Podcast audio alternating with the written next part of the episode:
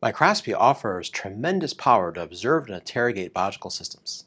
In the past, experiments done by microscopy were typically analyzed by eye qualitatively, but now it's feasible to quantify the phenotypes that we observe through image analysis.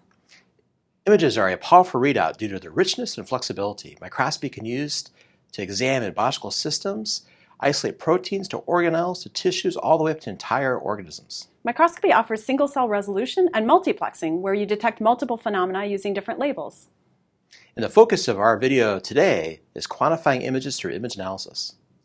I'm Kevin Eliceiri, faculty at UW-Madison, and I lead the open source ImageJ project. And I'm Anne Carpenter. I'm an institute scientist at the Broad Institute of Harvard and MIT, and I lead the open source Cell Profiler project. Both of these are open source software platforms for image analysis. But today we won't be talking about ImageJ or Cell Profiler. There will be supplementary videos on each of these that you can watch later if you'd like to learn more about how they are used. Instead, this video series is going to focus on the general steps of image processing. Pre-processing, where you prepare your images for analysis. Segmentation, where you identify the biological objects of interest. Tracking, where you're following moving objects over time. And measurement and phenotype classification, where the relevant biological properties of interest are quantified. We'll also cover some best practices for working with bioimage data. These steps will apply to any kind of image analysis you might do, whether it's with a, with a commercial tool or many of the free open source tools uh, that you might use. It also applies whether it's classical image analysis uh, algorithms or machine learning. By learning about the basic principles and the common tasks, you'll be better equipped to work whatever software you choose. Speaking of which, how do you choose a specific tool? There are so many options. Where do you go for help?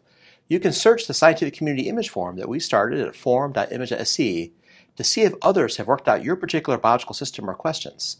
See our supplemental video about the forum and hear about this great resource and how you can get your questions answered and share the answers to your questions. You might also check out papers in your field or ask colleagues who know your research area to see what they used. And to gather more general knowledge, you can connect to societies such as NEUBIAS in Europe and BINA in North America. They offer conferences and training workshops to gain general knowledge as well as tutorials for particular software tools.